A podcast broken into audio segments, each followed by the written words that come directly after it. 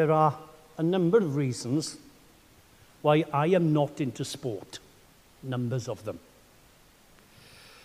One of the reasons is that in the 1970s, when all my friends were going to soccer matches, I didn't want to go. Let me tell you why. Number one, I wasn't that interested in soccer. I'm much more interested now than I was.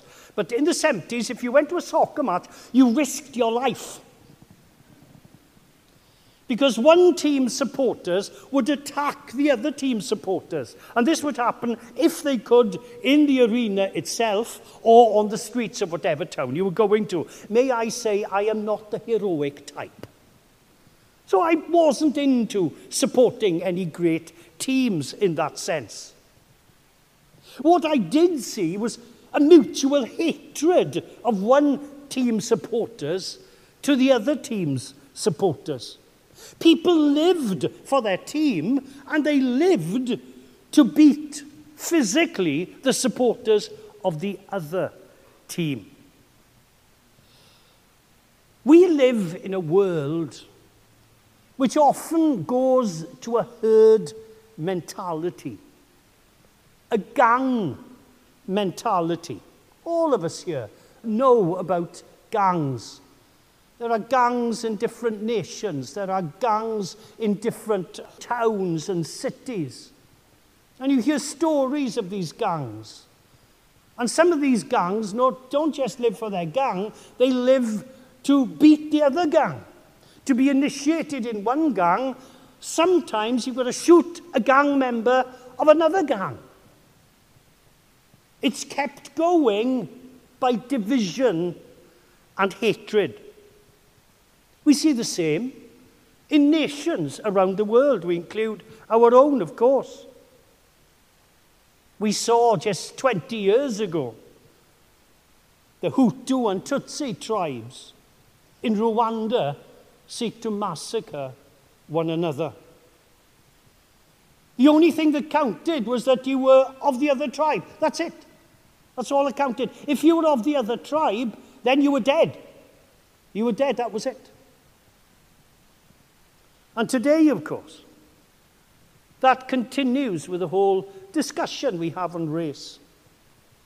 Europe has had its race issues. Again, 20 years ago, in the Balkans, who would have thought after World War II that such a thing would happen. The complications between the Serbs, the Bosnians and the Macedonians meant that if you were in the wrong place at the wrong time and of the wrong nationality, you too were dead. Once again, the echoes of Holocaust became a reality in 21st century Europe, or 20th century uh, Europe probably uh, at that time. We're aware of the history of our own country. We hear about the, the, uh, the fight for human rights. You know, one of my great uh, heroes is Martin Luther King. I just love him. I love him. And I do recommend the book, if you want an introduction to him, is the autobiography of Martin Luther King. And the great thing about it is he never wrote an autobiography. Okay, but someone put together all the pieces, all the pieces uh, from his sermons and from his letters and speeches that were autobiographical and put it in one volume. It's a great, you've read it, Tyler? Isn't it, isn't it a great read? It is a recommended read. I do recommend uh, that, especially at this time uh, where he calls uh, for love and uh, non-violence as well. Society is filled with hatred and violence and fear. Even Wales has its history. For instance, Wales was always being invaded. We don't like being invaded all the time. We were invaded firstly by the Romans, and then we were oppressed by the Anglo Saxons. And then in the 11th century, after the Battle of Hastings, you remember Harold had the arrow in his eye, by the Norman invaders, and later medieval monarchs like Edward III, who built his castles all over Wales, for which we're really thankful now because it brings in tourism. It's marvellous, marvellous. But not originally, it wasn't a good thing. We were being genuinely oppressed. There were laws against our language and our culture and of our way of our way of life. I was brought up and taught about what would happen uh, to people who spoke Welsh in school. If you spoke Welsh in school, you had to wear something called the Welsh knot. And it was something you wore around your, you see that, WN, WN. If you were caught just speaking Welsh in, in, in, in the you know, playtime, you had to wear this. And the only way you could get, and at the end of the day, if you were wearing this, you would be caned. And the one way out of this was to catch someone else speaking Welsh, and then you could hand it over to them, and they would be caned. This was part of the education of the late 19th century and early 20th century. And people felt that. And it bred a hatred in their hearts towards English people, for instance. And English people, at times, looked down on Welsh people. And people felt that. They felt that. There was hatred going all around. And there was an ugliness in that hatred. Same is true of the ancient world. I just want to uh, prove my point that this is a reality. The ancient world, the Greek thinkers, really educated, would look down on everyone who wasn't educated. They were educated, the plebs, we still use that word, the plebeians, the plebs weren't educated. There could be no unity between them. Jewish leaders, we read this in the, in the New Testament, looked down on anyone who wasn't Jewish. They were filled with pride about their Jewish culture, but not just about their Jewish culture, but they looked down on anyone who wasn't. One of the key prayers was, Lord, I thank you that you didn't make me a Gentile or a woman. True. Incredible bias and hatred in the society at that time. And being religious in and of itself didn't answer the problem, as we've seen in that illustration. So I want to ask a few questions and come to a few conclusions this morning on the basis of Ephesians chapter 2. And the first thing I want to ask is this Does this mean that all national culture is wrong?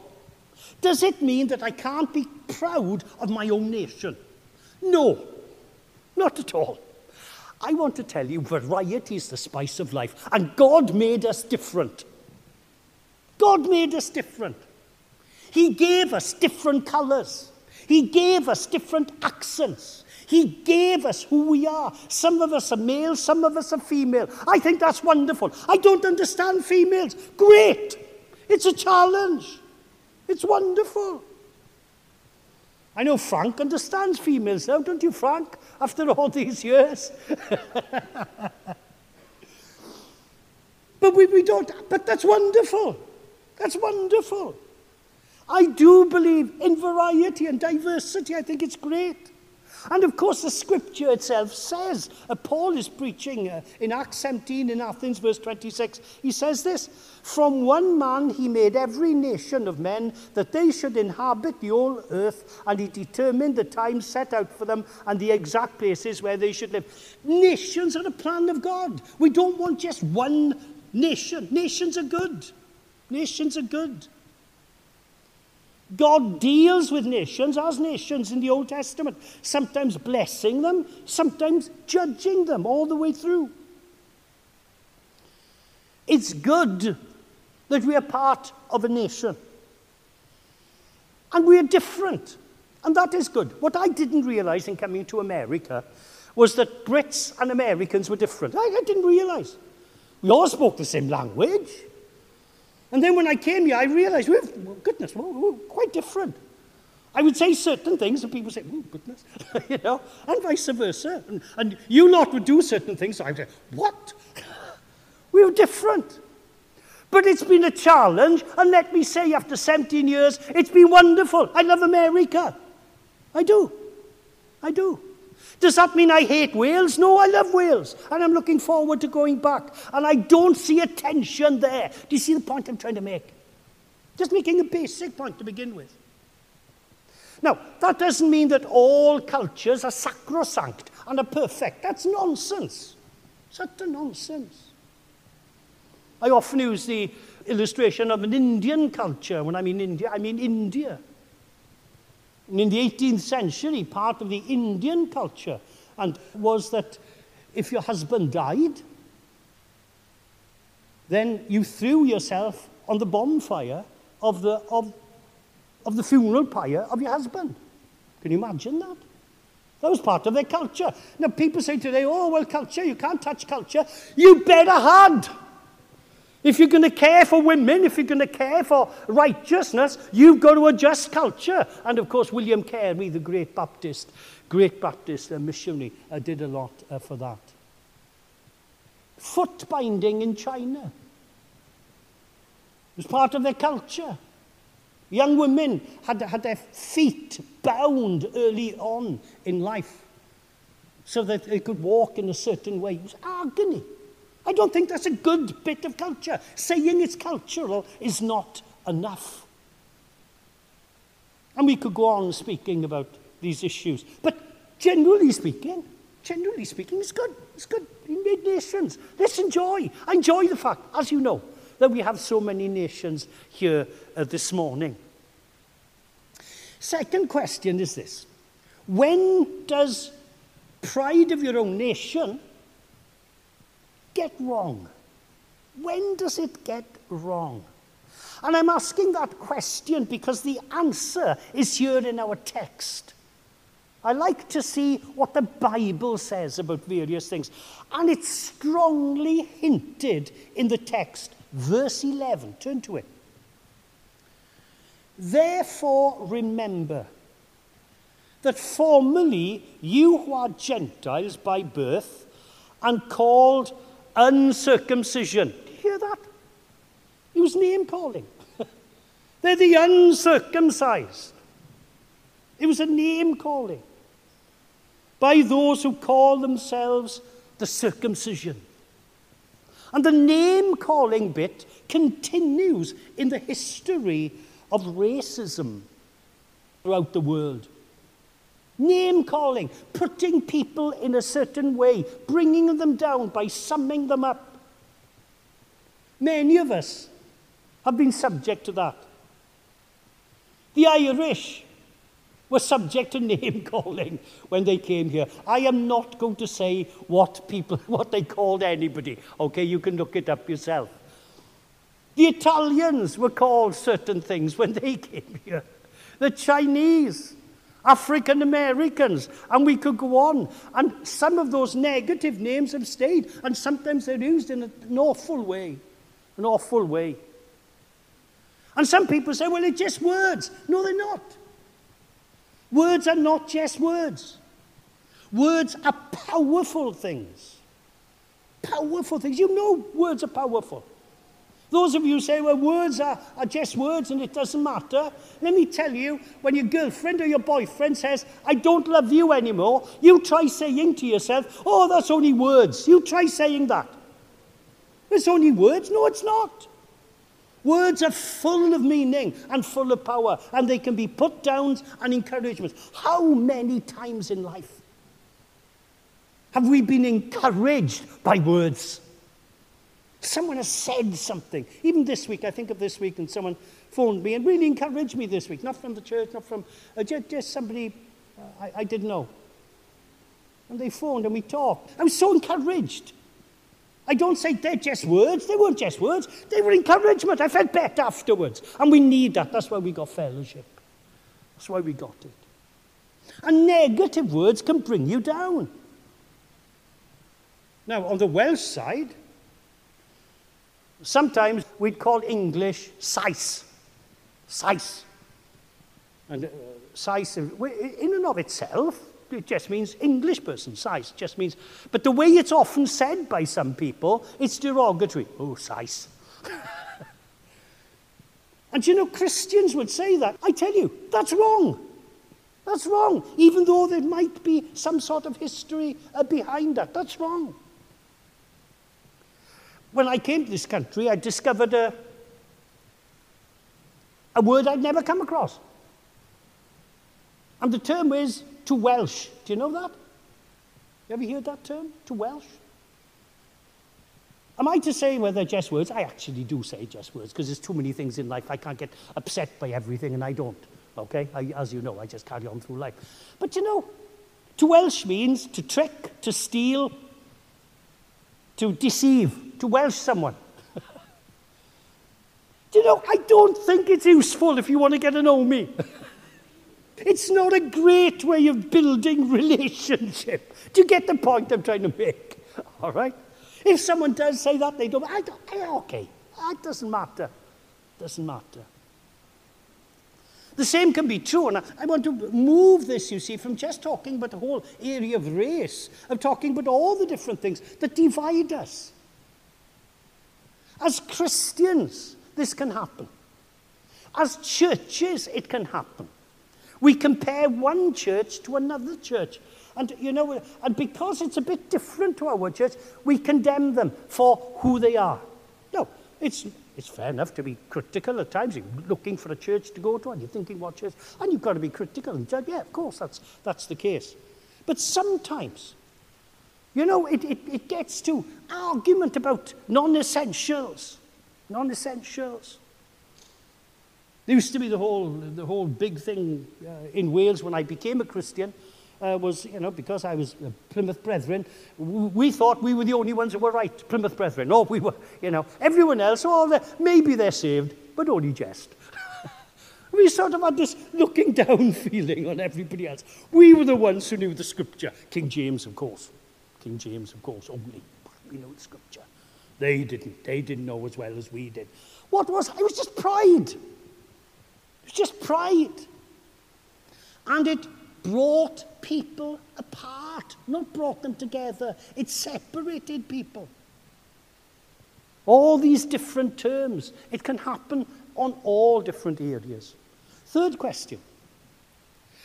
How then do you bring the barriers down? whatever barriers they are. There might be barriers of race, barriers of class. In Britain, we all have a whole class system and things like that, and other, other nations as well have this class system. Um, how do we bring these things down? The one dealt with here is the, is the barrier between the Jew and the Gentile, because that was the most important barrier they had to deal with in the early church. And there was a barrier. And this is what Paul says. Verse 14, listen to these words. They're great words.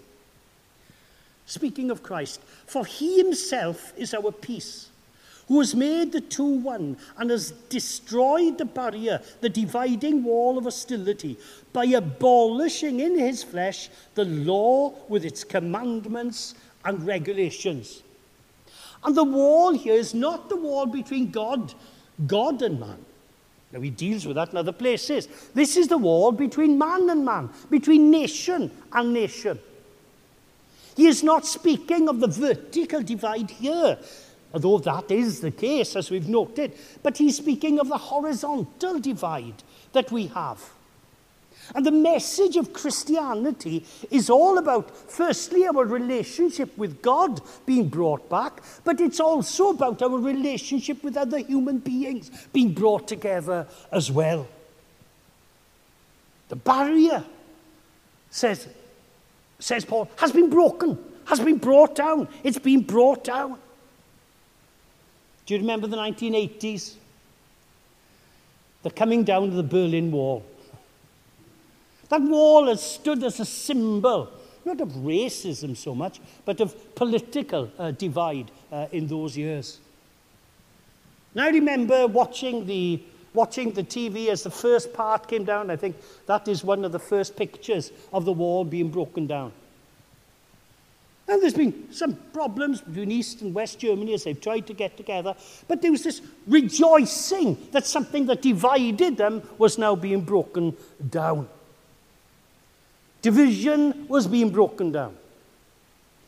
You see, in, by the way, I do have a little piece of the Berlin Wall. I do have a piece of the Berlin Wall, and, and if you want to touch it, it's just $10, and, um, which will, or I, I'll take a check and you can give it to me as well, okay? But, but that's besides the point. It will all go to a good cause. Food. Anyway, but that's besides the point. You get the same sort of divisions and walls even in the Jewish temple. Certain places, no Gentiles. Certain places, no women. Keep your distance, only us. In other words, people didn't want to be like everyone else. They wanted to be better. They wanted other people to be second class citizens. In Christ, you are first class citizens, every one of you. Every one of you. Whoever you are, whatever your age, whatever your education, whatever your accent, wherever you're from. Whether you've seen yourself self as a success in life or you've felt that you've blown it, you are. You are one in Christ Jesus. One. He loves you. He loves you. He loves each and every one of you with an unending and everlasting love. And that comes to our last point this morning. Our unity is found in Christ. And I want to add, our identity as well is found in Christ. There is a barrier that comes, there are, I'd rather say, barriers that come between people. Race is being talked about more often lately, but as I've said, this can include politics, include different backgrounds, different cultures. It can be all sorts of education. It could be all sorts of things. Listen to what he says again. Verse 12, 13, and part of 14.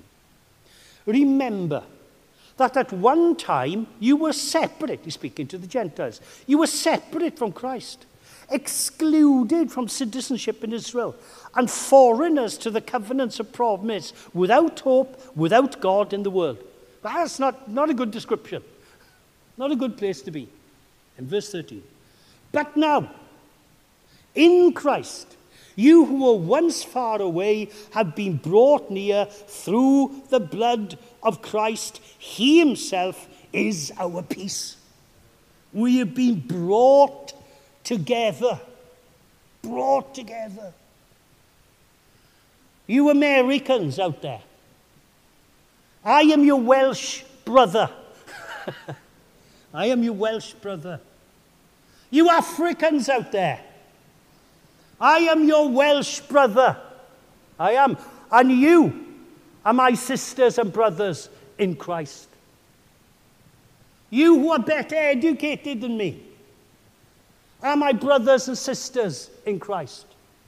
You who have got more money than I have are my brothers and sisters in Christ. Those of you who are different to me, those of you who are not male and female, you are my sisters in Christ. We are one in Christ Jesus. We have been brought together. Jesus Christ has brought down that wall. Stop rebuilding it, is the message. Yes, we too were excluded. We were foreigners, without hope, without God, far away, but now no longer foreigners and aliens. Verse 19, we are fellow citizens with God's people, members of God's household. That's the case. That's the case. We, we are baptized into Christ. In the next few weeks, we're going to have a baptism. That's I'm looking forward to that. We're going to be baptizing some of our African members into the body of Christ. And that's what counts. That's what counts. We're baptized into Christ, and this is the symbol of that. Listen again to Paul in the passage before us, and the words he uses, verse 14. He has made the two one. Verse 15, his purpose was to create in himself one new man out of the two. Verse 16, this one body. Verse 18, both have access by one spirit. 21, building joined together. Verse 22, being built together. We are one in Christ. All sorts of people. The fulfillment is in Christ, Galatians 3.14. He redeemed us in order that the blessing given to Abram might come to the Gentiles through Christ Jesus. And then in verse 28 and verse 29 of that chapter, I love these, you know I love these verses. There is neither Jew nor Greek, slave nor free, male nor female, for you are all one in Christ Jesus. Hallelujah!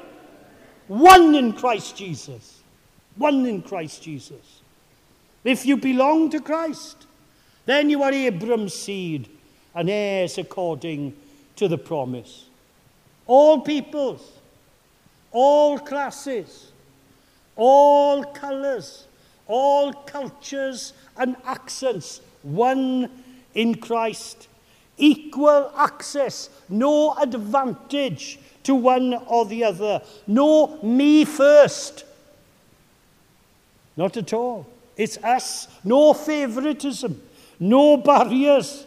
Because we're saved by the same Christ, the same atonement, the same cross. We are brothers and sisters together in the same family in Christ. And James makes that perfectly clear. Because we've got to watch of the division of class. James 2, the showing of favoritism. Be careful of class segregation based on wealth, education, and background. That can happen. Someone comes into church and obviously, you know, they seem to be pretty well off, they're pretty charming or whatever. And you know, people might make a, a fuss of them. Oh, oh, this would be good, good for tithing. Mmm, lovely. You know, make sure we get on, make sure we got them, because if they tithe, that would be great.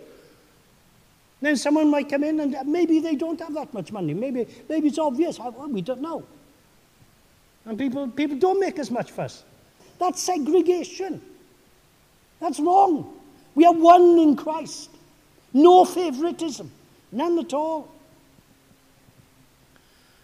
The church, over the years, of course, has had its blind spots. We still have. We'll know in a few years what the blind spots are. Okay? Sometimes you don't realize what your blind spots are. But when we begin to see things, we need to wake up to that. One of the joys I've had over the last few weeks, and just to note, of course, that uh, Lorraine Brown is, is in rehab at the moment in, in Danvers. I think I'm right with that, Danvers. You can ask me or, or Kathy about the name of the place. Hawthorne. Uh, Hawthorne in Danvers. And over the last few weeks, as I've been visiting her at home, one of the things we've been doing is talking about our childhoods. Fascinating. Now, for those of you who don't know, Lorraine is Mohawk. Okay, she's a one Native American from Canada. And uh, she was telling me about what it was like to be brought up as a Native American in Canada. Fascinating. Fascinating. And the things that have been on the news lately, she said her parents were involved in some of those things. When they were taken out of the reservation and having to be put in these sort of schools or whatever. And you hear it, it's just a generation away. And she was talking about it. was fascinating. Let me tell you this. When people get older, don't ignore them. Learn from them. Learn from them. They have something to pass down. Our generation is something gone wrong where we think it's only the young people who've got the answers. No, no, no, no, no. They have some of the answers and we need them. Older people have answers as well because they've been through this. I'm saying that because I'm getting older and I'll be 65 in about two months. So, you know, I, I want more respect when I'm 65, okay? but here's the point we want to make in Christ, in Christ, we are one. Let's act as if we're one. Let's show the world outside in a broken world. It's a broken world. We all know that. We all know that. Division, all sorts of things going on. Let's show in the church how much we care for one another, whatever the background, whatever the differences are. It's been a great joy to me. During this time of political, you can imagine how politically, um, what, what, what's the word, polarized the nation has been. The church is one, one in Christ. We're not a Republican church, we're not a, we're not a democratic church, we're not even an independent church. All right? That's not the important thing. The important thing for us is that we are in Christ. It's not important that we're white or we're black or that we're a bit of this colour, a bit of that colour. That's, that's becoming a problem these days, the whole colorization issue. That's not our issue. Our issue is that we're one in Christ. We have the same salvation, and we will spend eternity together on a new heaven and a new earth. And that's great. And that's good. And you know what it isn't? It's not ugly. It's beautiful. It's beautiful. Let's seek to bring the beauty of God into the society of the church. Or to continue to do that. To continue to do that and to show that, yes, in Christ, we are one. Wherever we've come from, whoever we are. Let's pray together. Heavenly Father, thank you for your goodness and your mercy. Thank you for your forgiveness. You've brought us into Christ. You've given us new hope and a new start. For that, O oh God, today, we are truly, truly thankful. In Jesus' name we pray. Amen. And we end with Martin Luther King Jr.'s favourite